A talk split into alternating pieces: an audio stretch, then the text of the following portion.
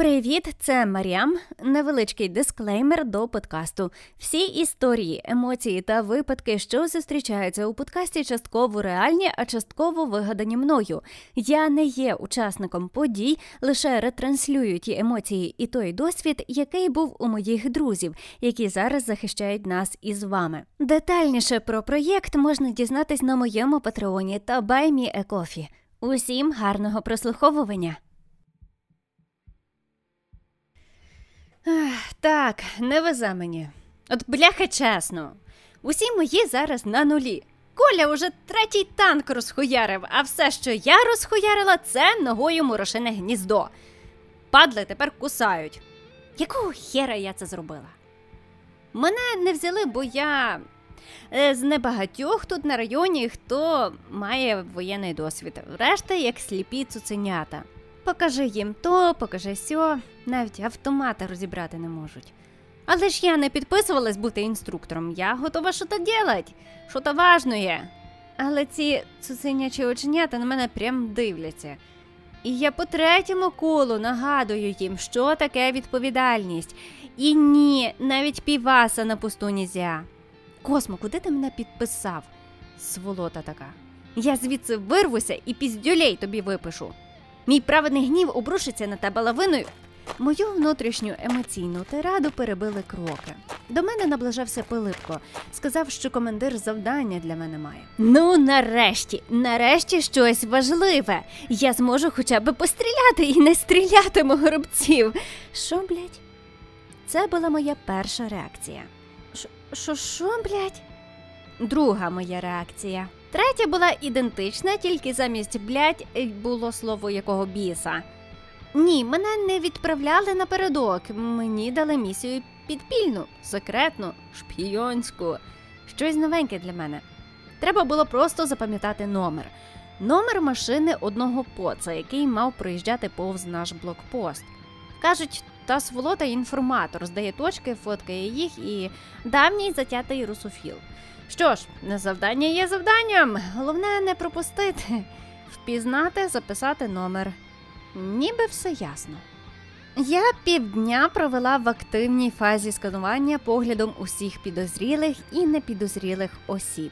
Я знала того поса, тож з ідентифікацією обличчя би не було проблем. Була проблема з моєю пам'яттю. Клята природа матка мене обділила нею. Коли момент істини настав, я проїбала запам'ятати букви. Цифри, хоч збуди мене, одразу скажу, але довбані букви, алфавіт, A, B, C, D, рядова. Ну, я я провалила операцію. Я. Не... Може, і добре, що Космо не взяв мене із собою. Кому напередку треба невдаха з поганою пам'яттю, яка ще й завалила простяцьке завдання у відповідальний момент? Га? Та якби ж тільки букви, я навіть і не шарю в марках машин. Машин, курва, я на блокпості. Хто такий розумний мене взагалі на нього поставив? Запитай, яка марка, я скажу така велика чорна машина з опуклою мордою та багажником. Ой, справді, багажником рядова для тебе є офігенна важлива інформація. Усі, блядь, машини мають багажник. Коротше, я проїбала свій зоряний шанс бути героєм якоїсь бондіани. Ну, не дано не дано. Ну, заберіть мене хто-небудь кудись звідси. Ну, туди, де я нарешті буду тим героєм, про якого всі мені чомусь говорять. Народ, ну ну це завелика від вас відповідальність на моїх плечах, чесно. Який ще героїзм? Ну, я гепнула в чергове землянистий горбик, з якого миттєво розсипалася в різні боки морошина сім'я. Рядова, ти ваще охуєвша, да? А мурахи тобі що зробили? Так, треба валити. Я після зміни погнала до командира, аби уточнити, як можна мені перевестися на нулик. Ну, бубля. Е, новина мене не дуже втішила. Тримають мене тут якісь надприродні сили, бо командир взагалі ахуєвший. Сказав, щоб мені доєднатись до своїх на нуль, треба дезертирувати зі свого батальйону. Що? Вони, певно, гонять, чи що? Марок автомобіля не знаю, номери не пам'ятаю. Завалила найпростіше завдання і на нуль послати не хочуть. Якесь невезіння точно. Та й космо вже третій день не дається чутись. Гаряче, певно, зараз там, я не знаю. погані думки намагаюсь відсіювати, бо, знаєте, від того краще не стає. Ні, звісно, заперечувати реальність не буду, але і нерви свої побережу. Правда, знаєте, є такий внутрішній неспокій. Та ще й ситуація із місією піддала вогню. Нещодавно дізналася не дуже приємною інформацією. Нас тут у відносно спокійній зоні як красивих котиків юзають для охорони своїх бізнесів. Ми як модна цяцька. Типа, гляди, ЗСУшники готель-ресторан охороняють. А я що? Я рядова, що сказала, те й роблю. Але не дуже приємно усвідомлювати, на який пиздець ідуть наші сили. І як виявилося, того поца на тачці хотіли прибрати, аби на його місце прийшов інший. Гедотна внутрішня хрінь, яку важко прийняти. Про це всі знають, але тихо обговорюють, щоби командир не чув. Є такі слухи, що кришує цю всю справу хороший дружбан нашого командира. От всі і мовчать. І не можу пожалітись космо, йому явно не до тої маячні, та й за нас це ніхто не вирішить. Мене переповнював гнів. Як можна так? За що ми воюємо тут, поки наші на нулі реально ведуть бої з реальними ворогами? Так, можливо, це відчуття загостреної справедливості в мені, але саме тому революція гідності сталася. Надто таких нас багато. За що я була ранена під час мітингу? За що я відваляла на нулі цілих два роки в АТО? І тепер тут. Хто, блядь, мені пояснить, якого хріна я виконую функції ручної собачки якихось схематозів? Я довго не чекала, ну хіба що до кінця служби, і після того доповіла в СБУ за ситуацію у нашому відділі. І не дуже зі спокійною душею пішла відсипатися. Наступного дня мене так добряче колошматило, особливо коли приїхало начальство на об'єкт. О Боже, вони дивляться в мою сторону. Недаремно Космо мені казав, не випендрюйся, поки не забезпечиш тил. Про нього я якось трохи забула.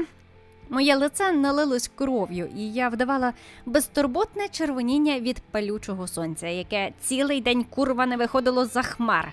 Мені страшно було навіть ковтнути слину. Здавалося, мене свердлять поглядом, хоча я цього не знаю. Я навіть і не дивилася в їхню сторону. Але день пройшов спокійно. Походу, начальство приїздило не через мене.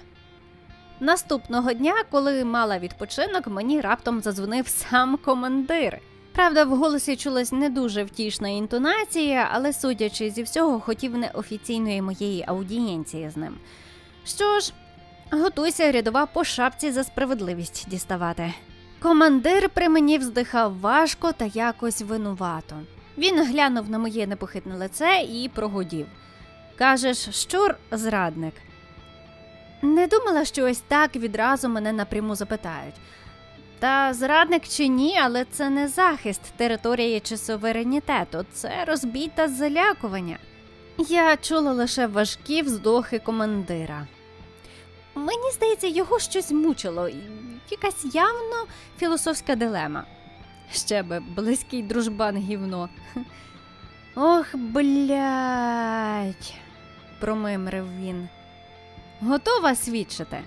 Я непохитно підтвердила його сумні очікування. Або я за довгий час стала беземоційною, або втрачати не було що. Найбільше залякування, яке я чула у свій адрес, та ми тебе зараз напередок закинемо. Так, блядь, ну ж бо вперед.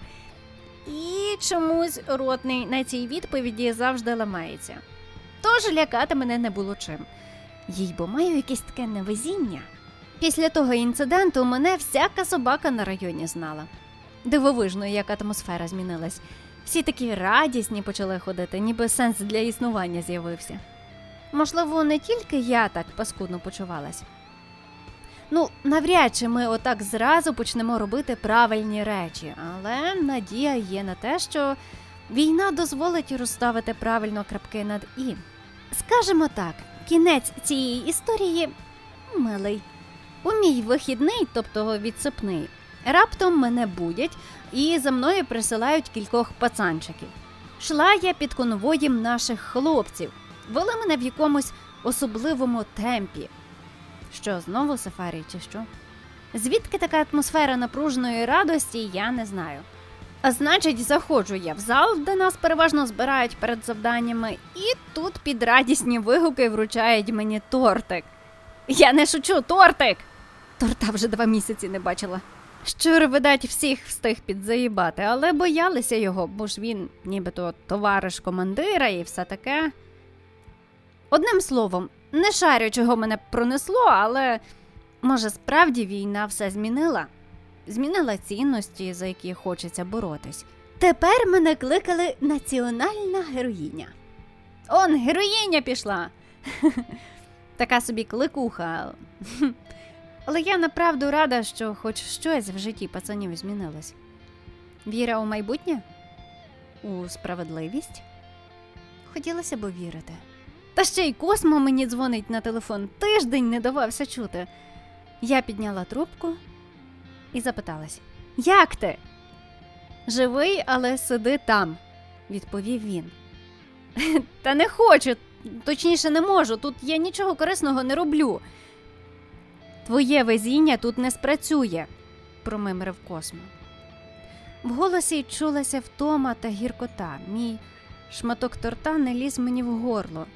Я швидко переживала залишки і через силу ковтнула. Космо, а де ти зараз? Я почула лише одне слово, через яке мене кинуло в жар. Азовсталь, відповів він. Я чесно не знала, що сказати, то он куди космо мене не взяв.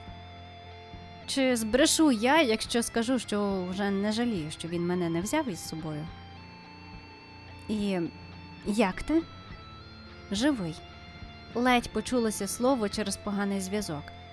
Моє мовчання протривало доволі довго, і я почула якесь непереконливе його жартування. Ну, слухай, не ховайте вже там мене завчасно. Виберемося. Так.